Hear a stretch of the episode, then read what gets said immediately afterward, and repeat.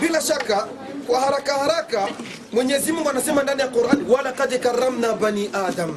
Tumekwisha mkirimu mwanadamu.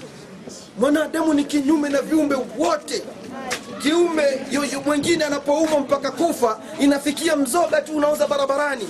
Au anachimbiwa tu sehemu lakini mwenyezi mungu subhanahu wa taala akamfanya mwanadamu anapoumwa au atakufa kwa sababu za ghafla tu kichwa kuumwa au atangoja kuumwa. Hivyo mwenyezi mungu akajalia kwamba mwanadamu atakapokufa mwenyezi mungu akafanya kwamba akirimiwe anapewa heshima moja kwa moja tunaanza kuzungumza kwanza kujua kwamba bila shaka tumezoea na kujua ya kwamba mwanadamu ha, mwanadamu mara nyingi hafi ila anapoanza kufanya nini kuumwa. Lazima mungu alete sababu. Na nyingi ambayo tumezoea ni sababu za kuumwa. Kwanza tujue kwamba kina mama ugonjwa ugonjwa ni mawaidha. Ugonjwa ugonjwa ni mitihani ya mwenyezi mungu. Wakati unapokuwa wewe unaumwa usioni kama labda mwenyezi mungu amekusahau. Eleweni kwamba wakati mwingine unapokuwa wewe ni mgonjwa mwenyezi mungu anakupenda. Kuna mtu ndugu zangu kina mama amekaa muda wote ameishi hajaweza kumtaja mwenyezi mungu subhanahu wa taala. Lakini kumbukeni pindi mtu anapoumwa unamsikia ya allah ya allah subhanallah subhanallah. Unakumbuka kumtaja mwenyezi mungu wakati unaumwa? Na ndio vizuri na ndio sunna. Wakati mtu unapokuwa unaumwa kwanza ujue kwamba ni mitihani ya mwenyezi mungu subhanahu wa taala ni makadara ya mwenyezi mungu subhanahu wa taala. Sio moja kwa moja uone kwamba mbona mwenyezi mungu amenisahau. Jua kama ni makadara mwenyezi mungu. Kisha ukae unamwomba mwenyezi mungu akuponyeshe e mwenyezi mungu kama ndio sababu ya mimi kufa mwenyezi mungu nakuomba unifishe hali ya kuwa nimetamka kalima la ilaha illa allah. Kisha baada ya hapo ndugu zangu mtu ukishajua kwamba magonjwa ni ibada ni miongoni mwa mitihani ya mwenyezi mungu subhanahu wa inakulazimu kuwa unamtaja sana mwenyezi mungu na kumkumbuka sana mwenyezi mungu. Na bora zaidi kutumia tiba ambazo zilizokuja katika kisheria. Sio moja kwa moja unakwenda kwa moja kwa moja unafikiria kwamba umefanya nini? Umerogwa. Haya baada ya kujua kwamba hizi ni adabu za yule ambaye sasa anaumwa tunakuja adabu za yule ambaye anayemuuguza mgonjwa. Yule mtu ambaye anayemuuguza mgonjwa unalazimika kwanza kuwa karibu sana na mgonjwa alafu kujitahidi kumta, kumtamkisha maneno ya kumteja mwenyezi mungu subhanahu wa taala. Alafu jitahidi unapokuwa unamuuguza mgonjwa usionekani kwamba uko mnyonge sana au unajishaua una, unajishaua na kujishebedua sana mbele ya mgonjwa. Jitahidi kumwonyesha mgonjwa hali ya ukati. Hiyo ni adabu ya yule ambaye anayemuuguza mgonjwa. Panakuja sasa tatu adabu ya mtu ambaye anayekuja sasa kumwona mgonjwa. Kwanza tujue thawabu za mtu kuja kumwona mgonjwa. Anasema mtume wetu muhammadi salllahu alaihi wasalama e, atakapotoka mmoja wenu miongoni mwenu nyumbani kwake kwenda kumwona mgonjwa. Kama ilikuwa ni asubuhi anasema mtume wallahi malaika watakawa na kuombea dua kwa mwenyezi mungu na rehma kwa mwenyezi mungu mpaka usiku utakapoingia. Na kama ulikwenda jioni jioni kwenda kumwona mgonjwa malaika watakuombea dua mpaka asubuhi. Kwa hiyo hiyo ni thawabu ambazo watu wamezitupa kabisa. Labda mtu ameshaona kwamba mgonjwa wa kwenda kutazamwa ni yule ndugu yake ambaye amezoea kwamba huu ni ndugu yangu mtizame mgonjwa wa aina yoyote nenda hospitali ukawaone wagonjwa. Katika kwenda kuwaona wagonjwa kuna mawaidha waislamu utaona mtu ambaye aliyekuwa na hali ambayo uliokuwa unaijua. Sasa unamwona mtu kasofu mtu kakonda ni mawaidha utapata. Huende akakufanya kumwokopa mwenyezi mungu subhanahu wa miongoni mwa adabu za kumwona mgonjwa unapofika kwa mgonjwa jitahidi ndugu zangu kina mama sio tu unafika kwa mgonjwa umemwona yuko vibaya na we unafika sasa jo unajinyonga mwanamama. Unamuua mgonjwa. We usijinyonge. Na pia usiende unajishebedua ukachangamka sana. Kwa sababu unajua mtu anapokuwa anaumwa anapomwona mwenzake yuko na afya kuna kitu fulani kinaingia. Yani anaona kama vile yani ananyongeka. Sasa unakuta unajishebedua maneno mengi sana. Sasa kwa jitahidi unapokwenda kumwona mgonjwa maneno yayo madogo. Mtu unasema mpaka unajisahau. Kina mama sijui nyie mko vipi. Inafikia na na marehemu fulani si aka kagonjwa ndio kalimpeleka. Mwenyezi mungu amnusuru tu mwenzetu jamani haujamuua mgonjwa. Unamuua mgonjwa hajafu huu ndio kwambia marehemu fulani aka kagonjwa ndio kalimpeleka. We mpe tu morali. Umeshaona kama huu ugonjwa anakwenda anakwenda. Lakini "Ah, huu ni ugonjwa kesho kuta tu kwa ajili ya allah subhanahu wataala utapona. Hiyo ni adabu ya kumuona mgonjwa sasa ndugu zangu mnasikia kule kwa tumeanzia tumeanza mtu anaumwa adabu zake kisha tukaingia kwamba adabu za kumuuguza mgonjwa tukaja kwamba adabu za yule ambaye anayekwenda kumwona mgonjwa. Sasa ndugu zangu tunamtazama yule ndugu yetu ambaye tunaona sasa anakwenda kufa. Tayari pumzi zinaanza kuonekana ndogo ndogo macho yanaanza kupanda juu pumzi zinaanza kuisha anazimia anazimia anazindukana. Tunaanza kulia wenye kulia. Hapo ndugu zangu wa kiislamu hatulazimiki kuanza kulia na kutoa machozi tujitahidi kukaa tunamsemeza yule, yule ambaye tunamwona. Kama anataka kufa sema la ilaha illa sema la ilaha illa sema la ilaha illa mpaka ataka, iki, akiweza fabiha wa neema akuweza usimlazimishi ndugu zangu sasa tunamwona ndugu yetu inna lillahi wa inna ilaihi rajiuna. Pumzi sasa zimepotea macho yamepanda juu miguu inaanza kupinda. Tayari sasa tunasema fulani kafishwa. Hapo sasa tunaingia maudhuu nyingine inasema alama za kumjua mtu sasa kama amekufa. Kwa wale wenye kuandika alama za kumjua mtu kama amekufa. Kwa sababu kuna wakati mtu atakuwa tu amezimia mwe mnaanza kulia mnanyanyua na kuweka kwenye uchaka kumbe mwenzenu kazimia tu. E, mko mnaandaa kukosha mnasikia mtu anatoa chafya nini? Mlikwenda kumweka kwenye uchaka mtu ambaye bado akingaliki labda ni mzima kazimia kwa hiyo kuna alama za kumjua mtu ambaye aliyekufa. Kwanza tuzijue alama za huyu mtu. Ukishaziona hizo alama zikiwa zimetimia moja kwa moja ndio useme kumbe Sheikh Zuberi jamani inna lillahi wa inna ilaihi rajiun. Na ndio kwa maana mnapompeleka yule ambaye labda mnaona mnashakia kafa hakufa. Mnapompeleka unaonaga daktari anaanza kusema sijui macho anatizama pua anatizama nini. Ndio vitu anatizamaga tu hakuna chenye wanapima. Kwa hiyo jambo la kwanza la kuhakikisha kujua kwamba miongoni mwa alama za kumjua mtu ambaye aliyefishwa inna lillahi kabisa e, yani kuondoa shaka kama kuzimia kwanza macho yanapandaga juu macho yanapandaga juu. Na kwa nini macho yanapanda juu wakati mtu anapotolewa roho? Ni kwa kuwa anapotolewa roho ma, ane, yani macho yake yanakwendaga yanafata ile roho pindi inapopandishwa na malaika huku kwa mwenyezi mungu subhanahu wa kwa hiyo hiyo ni alama ya kwanza ya ya mtu ambaye anaonekana kwamba kakata roho na kakishafishwa. alama ya pili ukimtizama yule marehemu ambaye aliyokufa hubu alama za weusi hizi za macho unaziona zinapotea kabisa kuna baki vile vya weupe wakati mwingine hiyo ni alama ya pili. Ama alama ya tatu ukitizama vizuri pua la marehemu hauwezi kuliona jinsi lilivyokuwa. Lazima utaliona limepinda kidogo upande wa kulia au upande wa kushoto. Hiyo ni alama ya pili. Alama ya tatu marehemu pumzi zote. Ya nne alama ya nne marehemu pumzi zote zinafika zinakatika. Yani zinakatika kabisa. Alama ya tano mwili wote wa marehemu unafika unaingia baridi. Ukimgusa baada ya dakika kumi kufisha kumi na tano utamsikia mwili wote umeingia baridi. Alama ya sita ma, mauti e, wakati mtu amefishwa wakati analala hivi hata ukifanya miguu yake hivi haiwezekani. Lazima miguu yake itapinda hivi.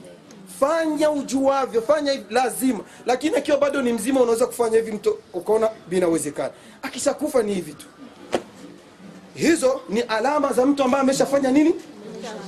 Sasa ikiwa tutachunguza na kuona kwamba e, sasa zile alama tulizozungumziwa na shekhe wakati mtakuwa mnakumbuka jamani haya ambayo niko nayazungumza kesho sitoi mawaidha ikiwa nikiwauliza watu wakashindwa kuyasema. Maana niko nasema njitahidi kuwatafuta wale wenye wako wanaandika awasaidii nikiuliza watu watatu wakashindwa naofunga virago naondoka zangu make mimi siwagi napendelea kwamba nitoe mawaidha yangu au kisomo changu kio masigara chicharo mimi natakaga kiwe ni kisomo ambacho najua kwamba wale walionisikiliza walipata faida. Sio unatoka hapo unakwenda nyumbani unaulizwa na huko shekhe alizungumza basi akazungumza mtu akifa E, akasema hivi eti miguu inapinda alafu na pua vimekwisha hey, mimi nataka nisomeshe vitu ambavyo ni mafunzo visiwi masigara chicharo ikiwa kama hamjaelewa niko tayari kurudia tena. Hizo alama za mtu ambaye inaonekana kama kafishwa zimeeleweka? Naam. Narudia tena. Ya kwanza ya kwanza macho kupanda juu. Ya pili hizi nani nyeusi humu nani weusi wa ndani kupotea. Ya tatu kum, yani kupinda kwa pua upande wa kulia au kusoto e, ya nne pumzi kukatika kabisa. Pia tunakwenda mwili kuingiwa na baridi miguu kupinda eh? na mengine ambayo niliyoyazungumza. Imeeleweka?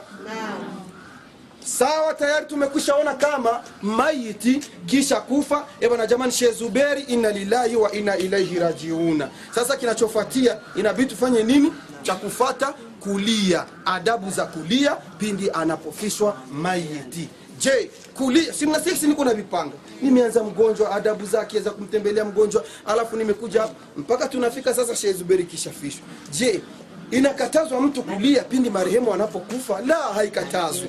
Mwache mtu akitaka alie. Apanuke mpaka nyuma ya ule mlima. Wasikie mtu yuko ee, na kinywa kipanuke. Lakini pindi unapolia mama jichunge uwe na maneno mazuri. Jichunge uwe na maneno ya sunna. Sio ee, eh, eh," unaanza unaanza kujifanya umeregea weo sio ee, nguo zinaanza kuvuka. Unawapa watu kazi. Jamani mshikilieni unampa mtu kazi ya nini? Mimi nasema mwacheni jamani, ah, kutupa shida tu, wale mkimwacha havifanyi, mwanzo mnafanyika na vifanyi. Jamani, yeye pesa pesa, Wa- wa- ishu ipande ishuke, itajipandisha na itajishusha. Tumefuatilia suna za mtume jamani, sio mtu tu eh, jamani, mtu inna lillahi ameshaanza kuvua ameshaanza kutupa mtandio ameshafanya anaweza kuwapa watu kazi ya kumvua na kumvika. Jamani wallahi unapata dhambi kwa sababu mtume anasema eh, laisa minna hayuko pamoja na sisi. Man latama alhudud, mtu ambaye atakayefishwa kisha akaanza kujipiga piga washaka ljuyub kisha akajichana chana kujivuavua manguo wadaa bidawa ljahiliya kisha akaanza kusema sema maneno ya upumbavu ya ujinga. Miongoni mwa hayo maneno ya upumbavu ye jamani kenda huyo eh, kenda jamani eh, ndio ilikuwa nguzo yetu jamani. Mtaegamia wapi? Nasema kaegamia msikitini hizo nguzo. Eh, eh, jamani eh, ndio kenda eh, nitakula wapi? Namba nina kale kwa soda. Jamani kenda huyo nitashika mti gani? Kashika mfa usiku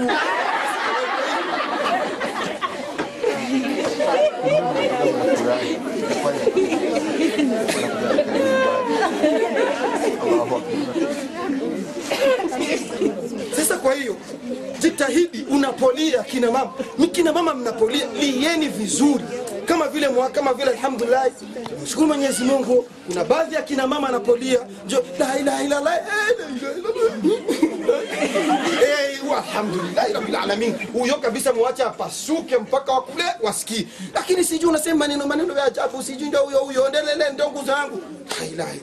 Mwenyezi Mungu yuko huyo, kama kenda yuko Mwenyezi Mungu subhanahu wa ta'ala. Kwa hiyo tuwe na adabu ya kulia pindi tunapolia vilioni, toeni sauti ila na sunna zaidi na vizuri zaidi, lia vizuri. Na kuna wengine ukitaka kujua, wallahi wanalia kwa usutwa na ushakunaku na ushambenga, halii eti kwa sababu labda ana uchungu na marehemu. Wallahi mimi siku moja niliwakuta watu wamelia mpaka macho yanavimba, mwenzake kwa nambe, pole sana mwenzangu, na umelia mpaka macho yanavimba.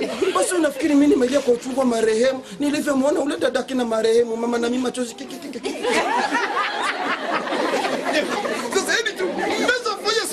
kulia, ni lazima kumbe. Ah, sasa mama nikombe ni hatari. Nilivyomwona tu na kale katu, basi na mimi machozi yakanitoka. Kinywani. Sasa hivi vitu kwa kweli, ndugu zangu kina mama, kwa kweli jifundisheni, mjue namna ya kulia, sunna za kulia na adabu za kulia, lieni kisunna. Kwa hiyo hii mada ni pana sana kwa kweli, lakini tumeiingiza tu kwa kuwa twende kitu kwa, kwa mpangilio. Sasa kina mama, hapa tutakuwa tumemaliza kufanya nini? Tayari tumekushalia, lakini pamoja na kule huku tunahangaika, tunatafuta wapi tutamweka maiti, na sunna vizuri ni kumweka katika kitu ambacho hakito hatoharibu. Msimweke kwenye uchaka e, kwenye tandiko, kwa sababu tayari mwili wake ulishakuwa mlaini. Uki, na kitu tena kilaini unauharibu zaidi. Aa, pia vizuri marehemu tu akishakufa ya kumfanyia sasa tayari kisha kufa. Moja kwa moja fika unachukua macho yake kama macho yalikuwa yamepanda juu yafunge. Midomo kama ilikuwa iko wazi ifunike. Alafu mnaanza kumlainisha lainisha na kumweka sawa. Alafu ni sunna ambayo niliona kwa wazee wa zamani. Nikaona sketi ni bida kumbe ndio sheria. Eh, wazee wa zamani walikuwa wanachukua kaliai wanaweka juu ya tumbo. Lakini si una unachukua kajiwe kadogo kwa marehemu unaweka kwenye tumbo lake. Hii inasaidia kwa sababu tizamini wa marehemu wengi hasa wale ambao waliokufa labda asubuhi ya leo wakasema tutawazika kesho. Mara nyingi unakutanaga unamzika tumbo limeshaanza kuvimba. Lakini ukifanya hivyo ukamchukua yule marehemu kwa kumweka kakitu tumboni tu kadogo kama kajiwe inafanya tumbo lake halitosogea tena mbele. Litaendelea kuwa na ile ile hali yake ambayo aliyokufa nayo. Lakini mkimwacha tu lazima tumbo lake kadiri sasa zinavyokwenda ndio gisi linakwenda linafanya nini? Linajongea mbele. Kwa hiyo hapo tayari tumeshajua nini ya kufanya baada ya kuwa mtu kafanya nini? Kafishwa. Ni moja unafanya macho yake una, una, unayafunga. Midomo kama ilikuwa wazi unaifunga. E, unajitahidi kwanza kumlainisha lainisha. Tena wakati wa kumlainisha maiti ukiona kama amekuwa mgumu sio upigane kama vile mtu unapigana na spana usimkunje maiti hivyo. Ukiona ameshindikana acha kwanza. Pole pole pole pole pole pole ndio aende hivyo. Kwa hiyo tayari hmm? Aa, kila mwenye anaokopa maiti basi ni mfanya madhambi. Hey, kwa sababu wewe ukiwa ukishakuwa eh, ndio hivyo unaokopa maiti. Si ni ule kama ni Shezuberi ni ule ule. Sio kusema Shezuberi amekufa tayari. Naambia kitu gani kinabadilikaga kwa maiti? Si ni ule ule ni ule ule? Labda kidogo wale wenye wanakufaga vibando wanakufa na sura zinakuwa mbaya sana juu ya madhambi. Unakuta mtu amekufa uso umekunjama umekuwa utasema alikuwa nakula limbawe likali sana. Nini? Madhambi. Sasa mkitaka nyu, wallahi kuna mtu anakufa ukimsema unaona uso wake umependeza kabisa mpaka unaona hata wivu. Ni ule ule tu tunaendelea.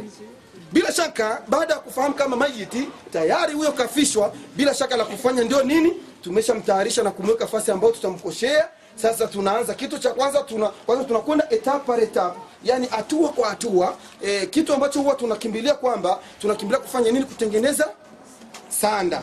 Maiti iko ndani hajakoshwa tunatengenezaga sanda ndio tunaingia ndani kufanya nini? Kumkosha.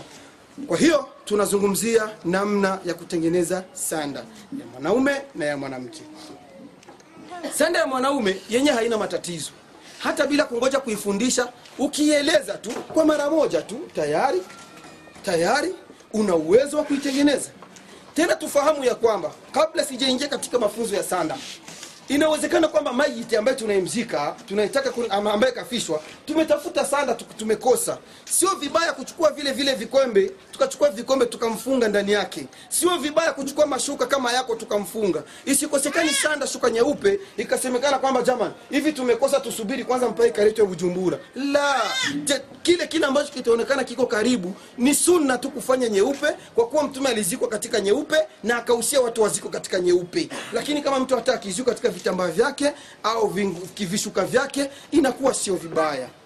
Hivyo tunakwenda kwamba sasa tunaanza kutengeneza sanda. Namna ya kutengeneza sanda. Sanda ya mwanaume inatengenezwa hivi ifuatayo. Sanda ya mwanaume ina kwanza bismillah kabla ya kunanii ya, ku, ya kukata sanda tunafanyaga nini? Tunakwendaga kumpima yule marehemu. Sawa?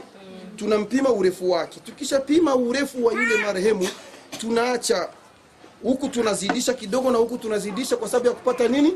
Kitu ile wanasemaga ukaya kwa kufungia zile kamba za juu na chini. Ukishafanya vile kwa sanda ya mwanaume hiyo unafika unakata vishuka vitatu vyenye urefu wa sawasawa.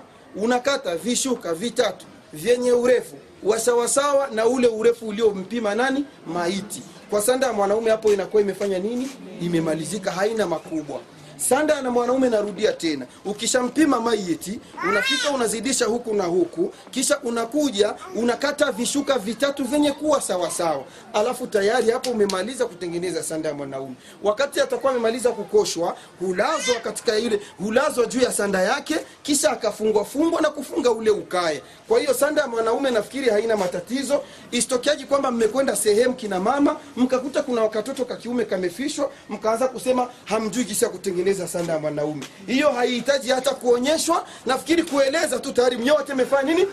Mmeelewa. Narudia tena sanda ya mwanamume unachukua unampima kwanza maiti kisha unakata vitambaa vitatu vyenye kuwa sawasawa na urefu wa yule maiti uliyempima. Kisha vile vile ndo imetosha sanda. Wakati umemaliza ni, kum, ni kumlaza tu pamoja na kumfunga. Sanda ya mwanamke hiyo sasa ndiyo ina makubwa sana. Na hiyo ndio tutaieleza kwa kuonyesha na vitendo. Lakini kabla ya kuieleza juu ya wale wenye kuandika nitaanza kueleza. Ili isiwape shida. Jamani ndio kwa maana nimesema leo wallahi ikitokea mtu anatoka hapa ananambia sijui kutengeneza sanda. Niko tayari aniambie niulize mara mia moja. Nitasikia raha nihakikishe kwamba wallahi mtatoka hapa mnasema tunamshukuru mungu tangu leo tumejua kutengeneza sanda sanda ya mwanamke kwa wale wenye kuandika inatengenezwa hivi ifuatavyo. Naam. Ndio eh. ndiyo sunna eh, ndiyo sunna mke kumuosha mume wake. Ndiyo sunna kabisa mke kumwosha mme wake mme kumwosha mke wake. Hiyo ndiyo sunna na ndio inapendeza zaidi. Sanda ya mwanamke inatengenezwa hivi ifuatavyo.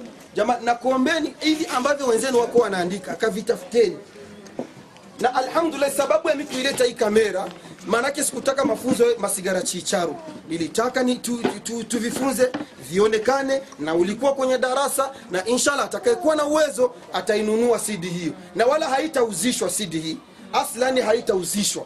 Bali wanakikao wote wataichukua kwa bei ya ile ile cd vierge. Sawa na jinsi atakayopanga shekh rashid lakini namna gani itatengenezwa hiyo sasa niye ndio ambayo mnaijua au siyo tunaendelea. Sanda ya mwanamke inatengenezwa hivi ifuatavyo ndio maana niliwaambia kwa gisi ninajiamini.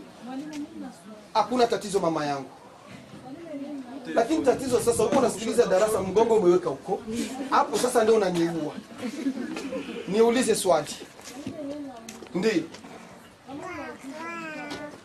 hey. ndio ndio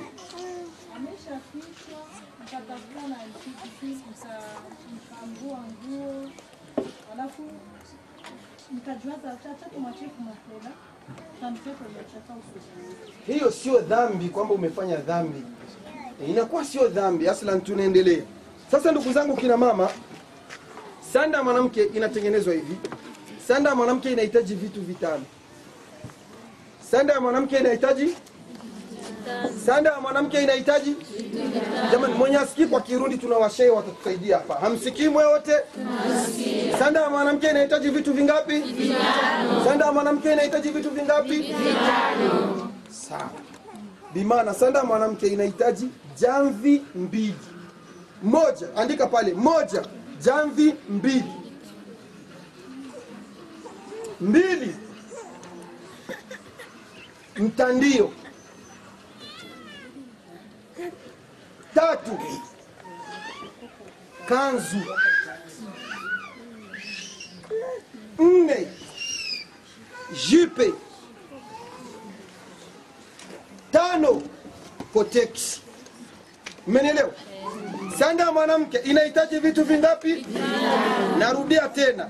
Jamvi mbili ka, jamvi mbili mtandio kanzu jipe koteksi jamvi mbili ka, eh, jamvi mbili mtandio kanzu jipe koteksi kanzu eh, jamvi mbili. Tunaanza jamvi mbili mtandio kanzu jipe kotex. Tunarudia tena. Jamvi mbili mtandio kanzu jipe kotex. Tunarudi tena. Jamvi mbili mtandio kanzu jipe kotex. Tunarudi tena jamvi mbili mtandio kanzu jipe kotex rudieni tena.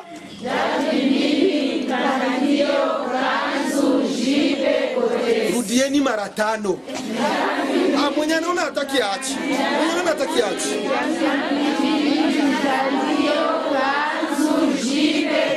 mara moja he?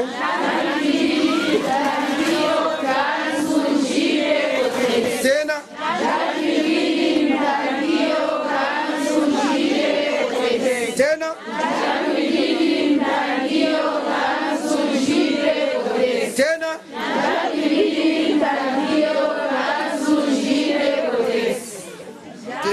mwisho.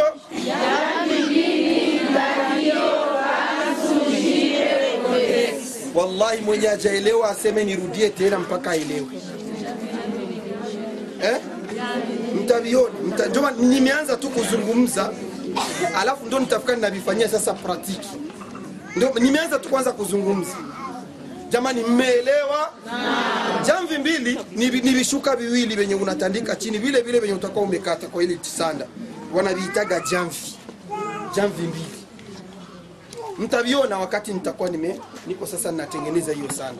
jamani kina mama mmeelewa sasa tunaanza kutengeneza sana?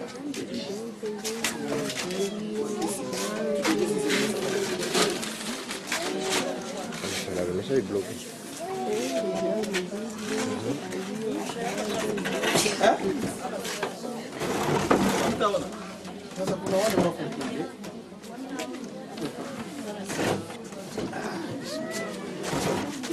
Nafikiri hapa sisi wote tunaona.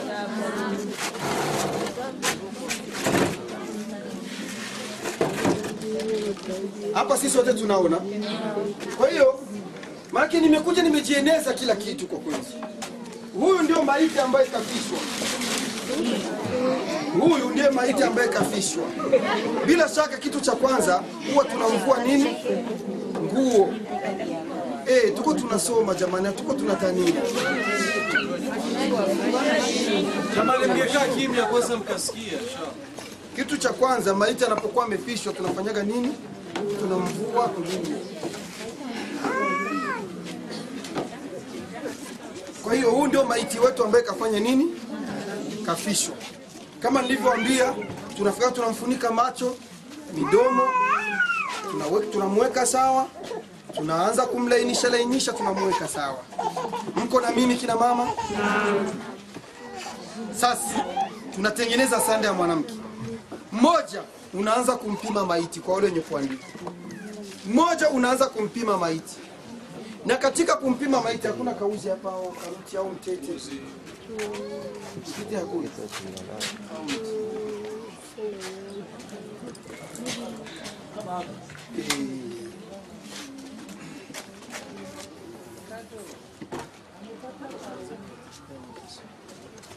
Kama vile nilivyowaambia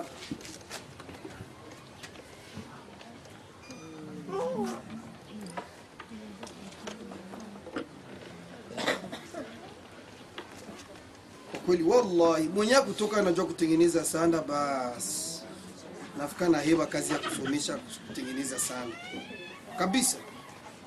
Katika kumpima maiti, mnaendaga kule ndani, mnafanya aje?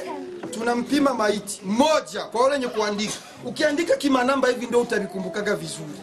Mmoja unaanza kumpima maiti, unazidisha huku kwa sababu ya kupata nini? Ule ukali. Mnaniona? Sawa, hichi ndio kipimo ambacho tumeshapata cha kumpima nani? Maiti.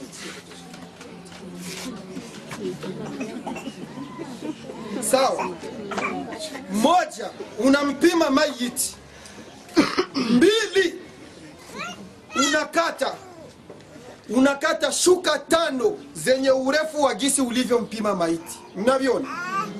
Moja unafanya nini? Mbili unafanya nini? zenye urefu wa gisi ulivyompima nani? Shuka ngapi?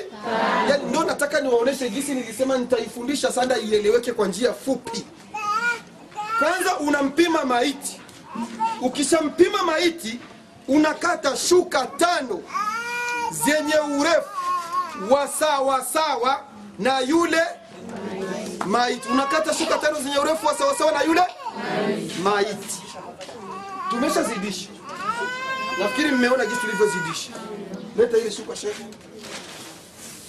Jamani, hii ndio sanda tunaanza kuitengeneza, sawa? Sheikh Rashid, simama. Si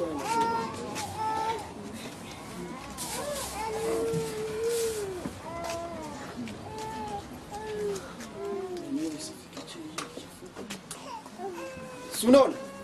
Niliwaambia tunakata shuka tano zenye urefu wa sawasawa na vile tulivyopima. Sawa? maake tunachukua ule urefu tunafanya. Hivi ndivyo wanavyotengenezaga sana. Ule urefu tunafanya hivi. Tumeshaona. Sawa? Mnaona hizi, maanake nimesema tunakata shuka ngapi? Tunataka sasa tukate kwanza vile vitambaa vitano vyenye nimesema kwenye etapu ya ngapi? Onesha vizuri tunavyo tunavyopima. Njoo hapa Sheikh Rashid, tunakunja kunja kwanza hizi shuka, tunakunja kunja kwanza hizi shuka hivi. Njoo ushike hapa wewe vitu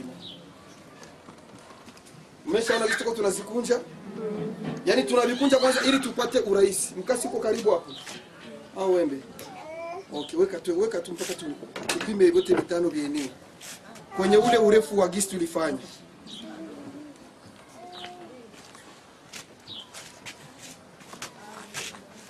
Ndio maana nilisema kwamba tumshukuru Mwenyezi Mungu kwa kweli, kwa sababu ungelijua vipi kama usingelikuja kwenye darsa? Ungelijua? Hapa tunataka tukate vile vishuka vitano maanake tuko tunakata sanda kwa kuionyesha jama, sio mtumbure macho wakati amko mnaona nina uwezo wa kusema najiharamishia kurudi kitega. Shekhe, hizo hazijawa sawa, tuzifanye ziwe sawa. Leta hii, nipe kwanza hii. Ah, ah, rudisha huko. Nataka hii, acha kwanza. Acha hapo hii, nipe hii. Shika kokote. Shika.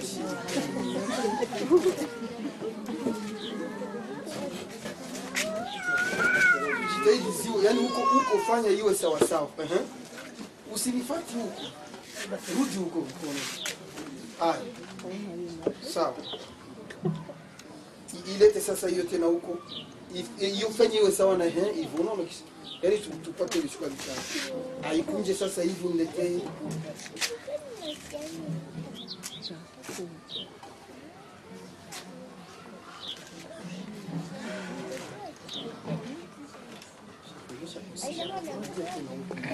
Tunataka hivi vyote viwe sawa hivi.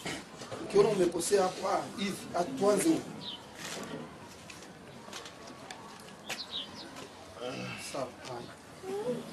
Hmm. Hicho kiache kwanza, kilete mpaka kiwe sawa na hivi hivi huko hivi huko. Niachie hicho kiletu kiwe sawa na hichi.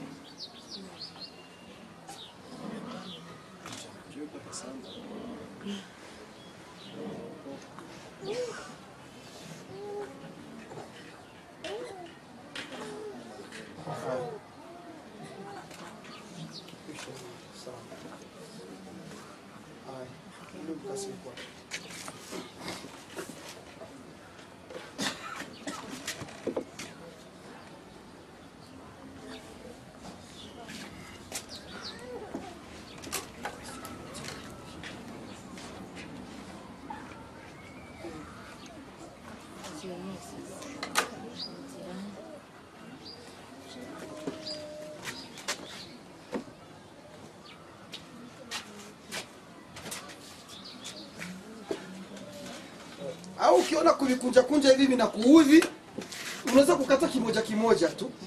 Ukiona kama vina nani, shika hivi, unaweza kukata kimoja kimoja.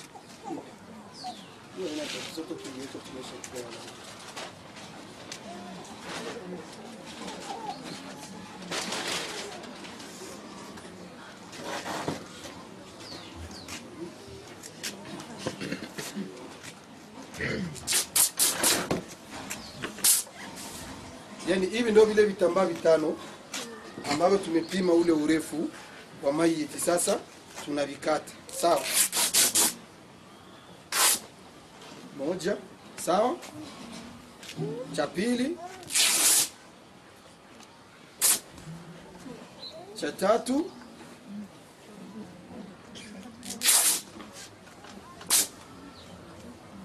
cha nne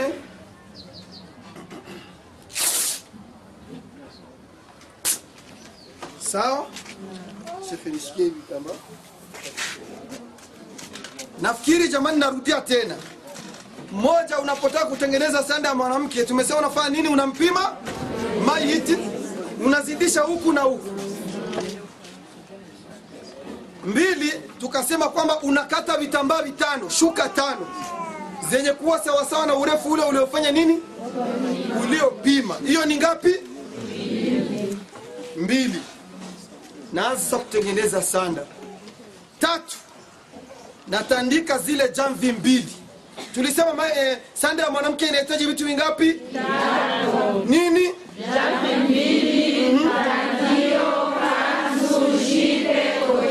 Alhamdulillah. Rudeni tena.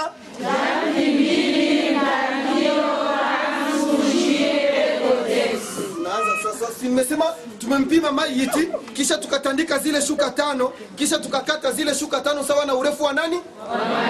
Sasa tuna, tunaanza kutandika kwanza zile jamvi mbili. Ndio jinsi wanatengezaga sande ya mwanamke hivi. Naanza kutandika zile jamvi mbili. Mnaona zile jamvi mbili. Sawa. Enda kule ukitoidi tutavilinganisha kule. Kapembeni hivi. Sawa jamvi la kwanza hilo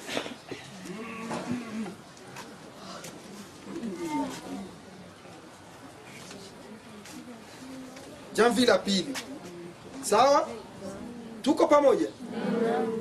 Hili ni jamvi fanya hiyo huko.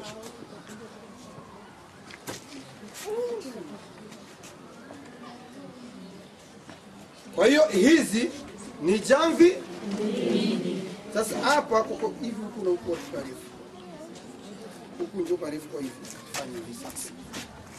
Sawa. Hizi ni zile jamvi mbili ambazo ziko urefu wa sawasawa na yule maiti ambayo tulio mpima. Katika vile vitambaa tulivyokata tunabakia na vitambaa vingapi? Tunachukua kitambaa cha tatu. Kitambaa cha tatu. Sawa. Hichi ndio kitambaa nisikilizeni vizuri sijasema. Si unaona hichi kitambaa cha tatu? Mnanifata vizuri? Hichi kitambaa cha tatu. Pale niliwambieni kama sanda ya mwanamke haina chenyewe unakikunjaga tu mara mbili hivi. Unaona? Chenyewe unakikunjaga? Hii ndio inaitwa kanzu kukunja tu mara mbili hivi. Njo inaitwa kanzu. Kwa hiyo kitambaa cha tatu tumesema tunafanya aje? Tunakikunja mara mbili. Hii ndio inaitwa kanzu. Ukishakikunja mara mbili unakata shingo. Hapa. Shingo unalikata aje? Hivi. Ni azima ule mkasi. Shingo unalikata tu kidogo kuna wenyewe wanakataga hivi wanakata hivi lakini kwa urahisi fanya tu kamstari tu hapa hivi.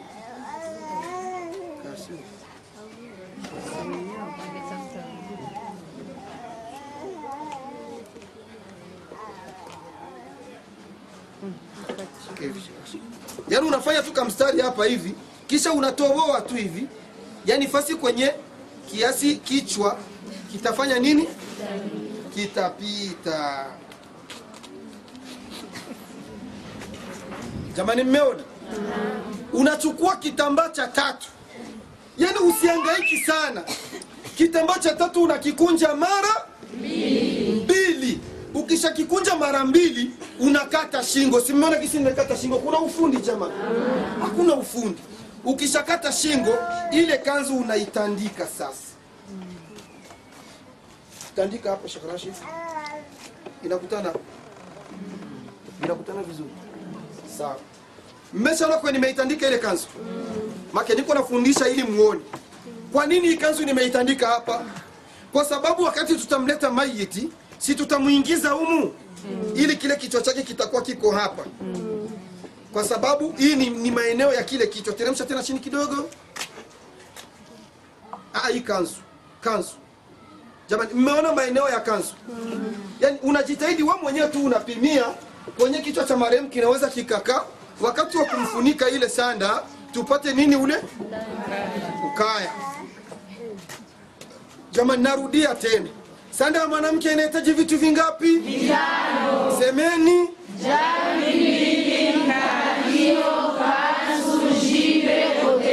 Kwa hiyo tumeanza tukatandika ja moja nikasema unafanya nini?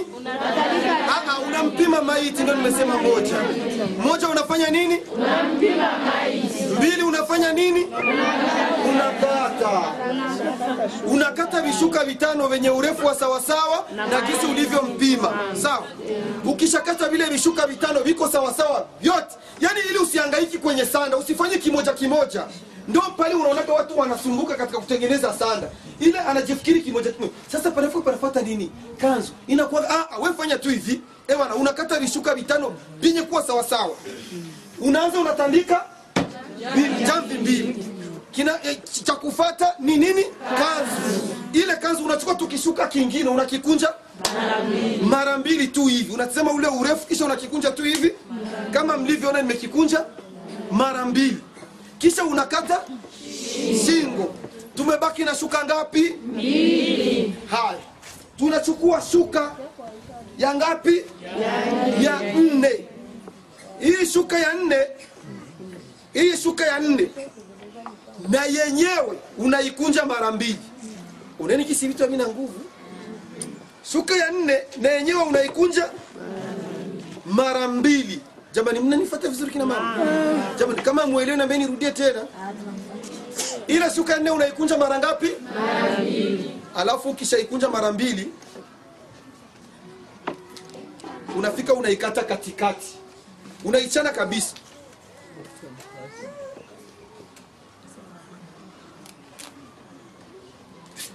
unaichana? Mara mbili. Ukishaichana mara mbili kila kipande ulichochana ndio jipi. Jamani sanda ina nguvu kweli? Kile kipande ulichochana manake ni tu mtu akisikia eh, jipe anafikiri nizi zenu zenye mtaremba uweke elastiki eh, ufanye nini uweke pasula hapa. Ah. Ni, ni, ni shuka shuka tu. Kwa hiyo mbili eh, nani kishuka cha, cha, cha nne tunafanya nini? Tunakikunja mara mbili kisha unakata. Hii ndiyo jipe. Hii ndiyo jipe. Kama mlikuwa mnajua jipe ina nguvu. Haina nguvu kina mama. Sasa ile jipe tunaitandika wapi? Tunaitandika tunafunua kanzu hivi mnaona? Kanzu tunaifunua hivi. Nifateni vizuri. Yaani niko nasema mwe mtizame pa mtizame hizi ndevu zimekaa kama uko mnatizama hapa. Hapa sasa unapandisha kwanza ile kanzu hivi. Jamani huko mko mnaona? Mnaona? Shenjo tu wataona? Ile ile tulikata mara pili yenye tunaitandika hapa hivi. Hapa. Sumeshaona leta hapa shekhe. Linganisha huko linganisha? Jitahidi ulinganishe umeshaona jinsi tumeitandika? Njoo ng'ambo ya huko wapishe na hawa huko waone. Hiyo tunaitandika aje mnaona? Tunaiweka katikati ya kanzu. Manake yenyewe inapanda kabisa hii jipe inapanda kabisa hivi. Kwa sababu gani? Yule maiti tutakapomweka yeye ataishia hapa. Hii ni sehemu ya nini? Ya ukaya bimaana ukija kufunika hii kanzu hivi unaona vile vile venye mtu anajivaliaga kanzu na, na nani si unaviona? maana hii hapa ndio kanzu alafu hii hapa ndio ile jipe jamani mmeelewa? Kuna cha kurejea tena? Sasa Bimana ile shuka ya nne tulibaki na kipande? Ile shuka nne tulibaki na nini? Unachukua kile kipande kilichobaki.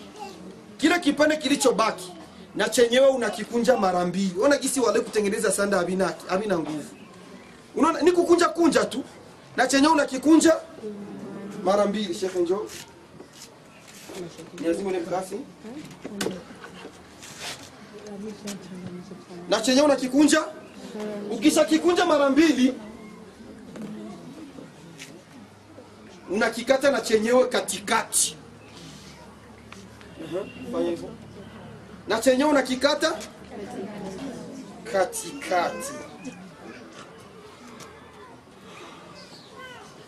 Unakikata katikati. Vile vile wani unakikunja ili visikusumbui. Na unawekaga tu alama tu unafuka tu unafanya hivi. Shuka yao wenyewe inajikata. Hivi. Si mnaona mjitandio nini? Ule mjitandio unauingiza sasa hapa hivi. Unauingiza katikati ya lile shingo ulilofanya nini? Ulilokata jamani haina nguvu sana hata kidogo. Huyu ni nini? Ni mjitandio. Ambao mmeona kwenye tume tumeuweka ule mjitandio ni sehemu gani?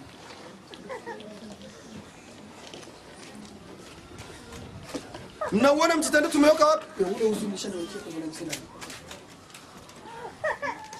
Jamani kina mama mnaona? Mme- mmeona vizuri. Haya mmeona kwenye nimeingiza mjitandio? Umeingia kule kwenye shingo lake. Kile kitambaa kilichobaki ndiyo koteksi. kile unakikunjaga mara mbili tu hivi mara mbili tu hivi. Unaniona vizuri kina mama? Unakikunja mara mbili hivi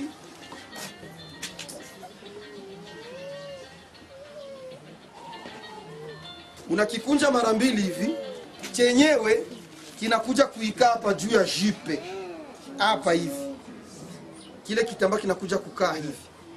Kwa nini? Wakati tutamwingiza maiti wakati tutamweka pamba sehemu zake za siri za mbele na nyuma pamba za kutosha ndio wanakichukuaga wanakifunika hivi alafu ndo wanaanza kumfunga nini? Jipe. Hapo umemaliza kutengeneza nini? Sanda. Navivuruga tena ninarudia tena. Moja tunampima maiti. Sawa.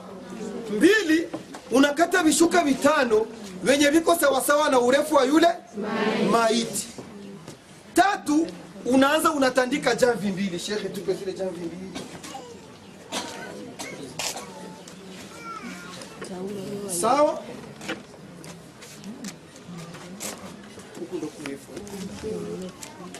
Sawa? Zile jamvi?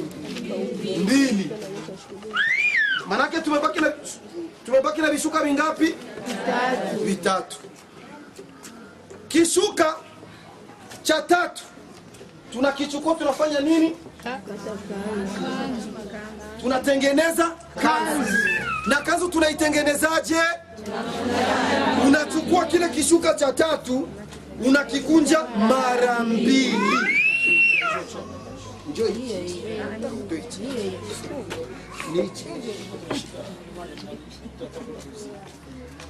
Unakikunja mara mbili. Sawa.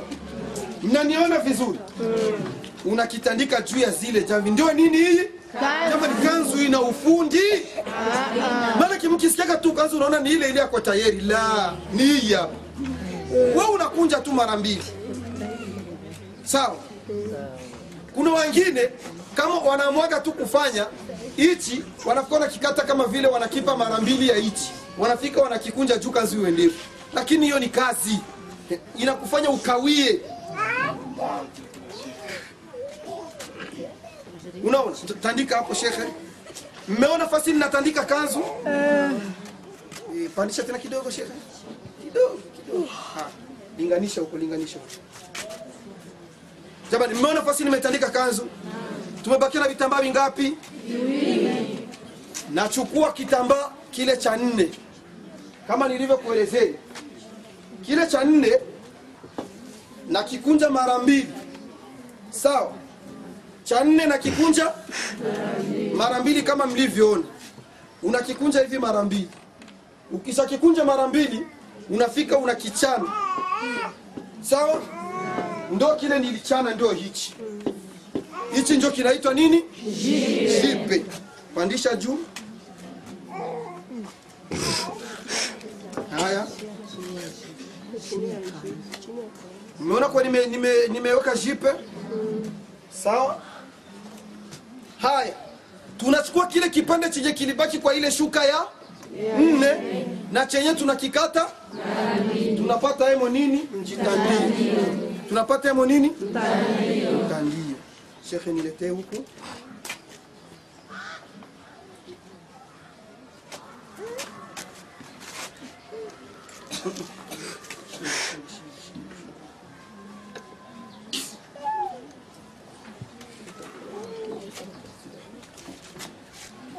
tengeneza huko ndani vizuri shingo.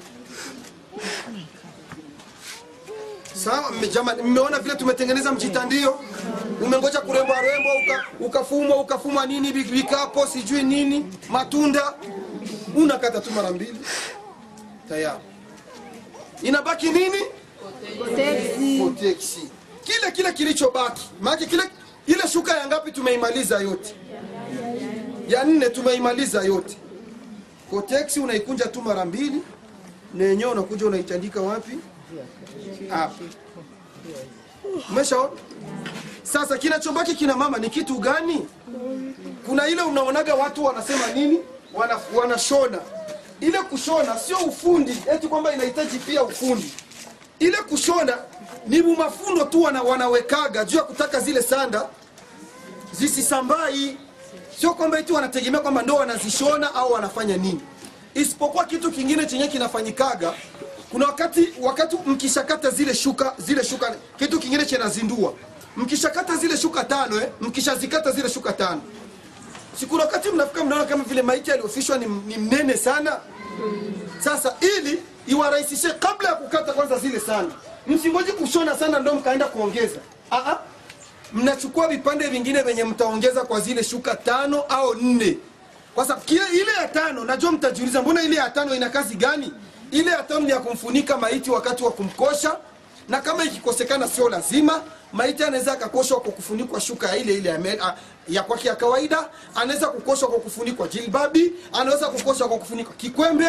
Almuhimu maiti sio lazima kumfunika ile ile shuka ambayo tulifanya nini tu, tu, yani kwamba tutaitoa kwenye sanda sasa maanaake hapa vitambaa vinavyohitajika sana sana sana ni vingapi? Kile cha tano tulikiongeza tu kwa sababu ya kwamba maiti anaweza akafanya nini? E, tuna, tunaweza tukamkoshea na au kumfutia. Sasa ule maiti atakapoonekana kama ni mnene ndio mnafika mnakadiria sasa. Juu ni mnene hapo inaonekana tuzidishe vio vitambaa vio vishuka vingapi? Visita au visaba juu vile wenye mtavikunja hivi kwa kuongeza huku pembeni juu ya kwamba maiti ni nani? Ni mnene. Maana hicho ndio chenye imefanya nini? Mnakwenda kwanza mna sasa mnakwenda kuvishonesha kwa fundi vyote vinakuwa sawasawa vyote ili viwarahisishie. Yaani ukitaka urahisikiwe kukata sanda kina mama kama mlivyoona ni kama vile nilivyokuonyesheni unapima vishuka vinne au vitano vyenye kuwa sawasawa unatandika viwili ambavyo ndio vinaitwa jamvi kisha cha tatu unakikunja mara mbili unaweka shingo, unakata shingo kisha unafanya nini? Una unatandika juu ya unatandika juu ya zile jamvi mbili. Kisha kishuka cha nne unakikunja mara mbili unachana katikati ndo jipe unatandika. Kile kile cha nne ulichochana katikati unachukua tena kile kipande unakichana katikati unatoa hemo mjitandio pamoja na nini? Na sasa kufunga wanafanyagaji nione nitizameni vizuri wanakamatishaga zile jamvi mbili na kipande cha kanzu chini pamoja na mjitandio mnaviona? Ndio wenyewe wanakamatishaga naanza ni kawaida tu unaweka tu kafundo manake sio kusema eti vinahitaji ufundi nini aa, ni kafundo tu manake na kenyewe ni, ni inataka zile yani inataka kwamba zisisambai kwa sababu wakati zikiwa hivyo hivyo sa mnamnyanyua maiti. Sa mnamnyanyua maiti mkumnanii umeshaona? Ni kafundo tu kama vile hivi.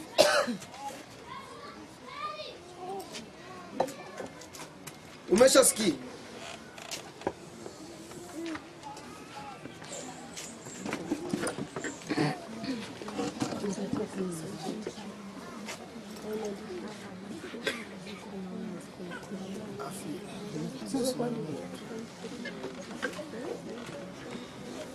jamani mmeona gisi ya kuunga zile sanda?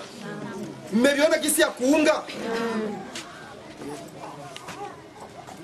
Ni, ni, ni mafunzo ambayo yani kama mmeona gisi ya kufunga? Ile ilikuwa. Maanake hapa tumeunganisha jamvi mbili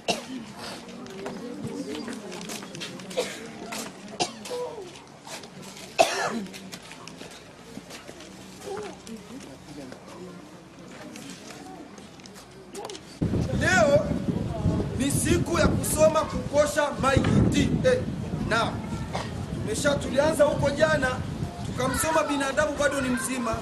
Tukamsoma anaumwa. Tukazungumzia suna za kuumwa na za kumuuguza mgonjwa kumtembelea mgonjwa mpaka anakufa. Suna za kulia ni hukumu gani ya kulia? Tukaingia mpaka marehemu anakufa ya kumfanyia marehemu baada ya kufa. Tukazungumzia tukaja sasa kufanya nini? Tukamtengenezea sanda na leo sasa tunamkosha watu wengi katika kukosha maiti huwa wanaifunika hivi sunna. Sunna ya maiti unapotaka kumkosha ni kumfunika maeneo yake ya siri sunna ya maiti unapokosha kufunika maeneo yake ya siri ndio sunna ya maiti na siwezi kusema kama ni dhambi kumkosha umemfunika kile kinani au umefanya makosa la. Bali sio vibaya kwa sababu kuna mtu anaogopa labda kukaa namuosha maiti kuwa anaona uso wake labda imani itakuja nyingi zaidi. Sio mbaya ikiwa kama utafunika pia. Sasa kabla ya kuingia katika masuala ya kukosha na kuombeni kina mama fungueni masikio tangu leo msikie ni maiti gani ambaye anayekoshwa na ni maiti gani ambaye hakoshwi. Kwa sababu wapo maiti ambao wanaokoshwa na wako ambao hawakoshwi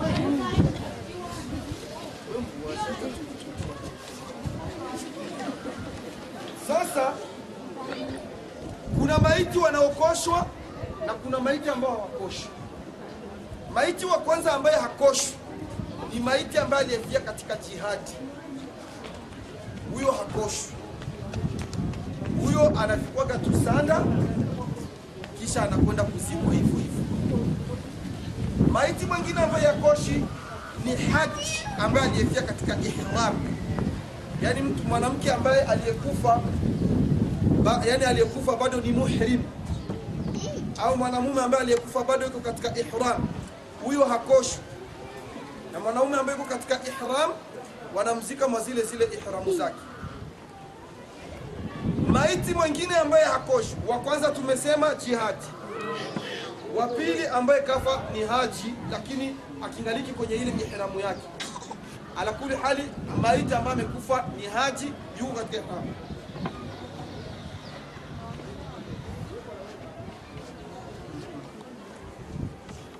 Mimi naona acha tuendelee, alafu tutakuja kuieleza ihramu maana yake, kwa sababu tutakuwa tumeingia kwenye mlango wa hija sasa. Acha tueleze vya muhimu venye vinatuhitaji.